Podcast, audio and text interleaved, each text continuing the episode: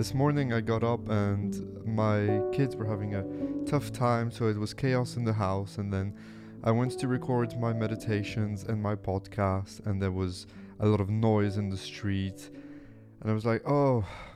So then I got this idea of writing my letter to you guys, my message, and to choose the theme of finding serenity in chaos. And so I would like to read the message of the day that you can receive for free in the newsletter. If you've not subscribed to it, you can just go on my website on the front page. You get it directly in your inbox. And it is titled with a question Are you agitated, fearful, and sometimes even unstable? One of the things that I really love about Stoicism is that it is practiced in quote unquote real life. Stoic philosophers were never secluded, but on the contrary, active citizens. I have always struggled with the notion of going somewhere alone in a retreat or in a cave in the mountain to seek, quote unquote, I need to stop with these quote unquotes, the truth, to seek the truth alone in a cave. I've always found that the me alone to focus is often too ego driven. It is contrarian to nature because we humans are meant to live in packs, in tribes, in communities. And yes, sometimes it is good to get out of the craziness of a town or a big city, but most importantly, it is essential to find peace and serenity within ourselves, no matter where we are. It is just too easy to be peaceful and calm when you're alone in a cabin on top of the mountain in the middle of nowhere during a vacation. But can you find the same peace in your car stuck in traffic? Can you find the same peace during your kid's loud birthday party? Can you find the same peace while facing adversity? I want to quote Epictetus from the Discourses. If you've not read it, I highly recommend you do.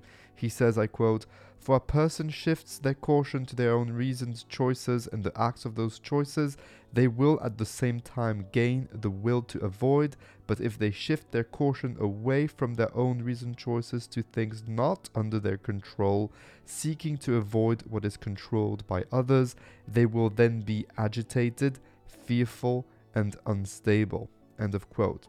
You see, you can be in control of your serenity, in control of your calm and your inner peace, because it depends on your actions, on your decisions, not on your environment. Yesterday, in my private coaching practice, one of my students told me I skipped meditation this week because we had visitors and it was too loud. There was there was chaos around, lots of kids. My answer was actually you should go the other way, right? Precisely because your peace is disrupted, you must practice serenity. If you always need to avoid chaos to be content, you will never be successful. You will always be dependent on something that is out of your control, and that will create anxiety. Think of a superhero. What would he be if he was strong and heroic and virtuous, but only when things are easy? He wouldn't be much of a hero, would he? Remember that courage is not the absence of fear, but virtuous action despite fear, or in the face of fear, in the face of adversity. It is the same for us when we practice inner peace. You don't need to be in front of a lake. You don't need to be alone. You don't need to be in an ideal situation. And this brings me to your homework for today. Question number one you can answer by email or journal about it today.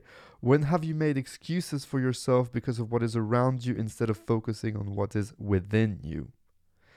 And the second uh, part of this homework, I would like you to go and practice a meditation. It can be by yourself, just a few deep breaths.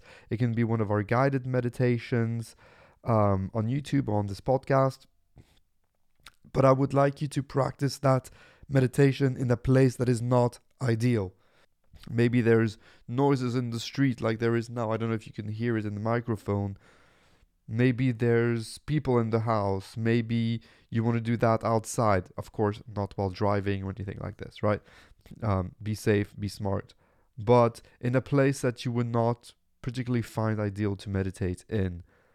I remember, um, and I'll finish on that, visiting London last time I visited London.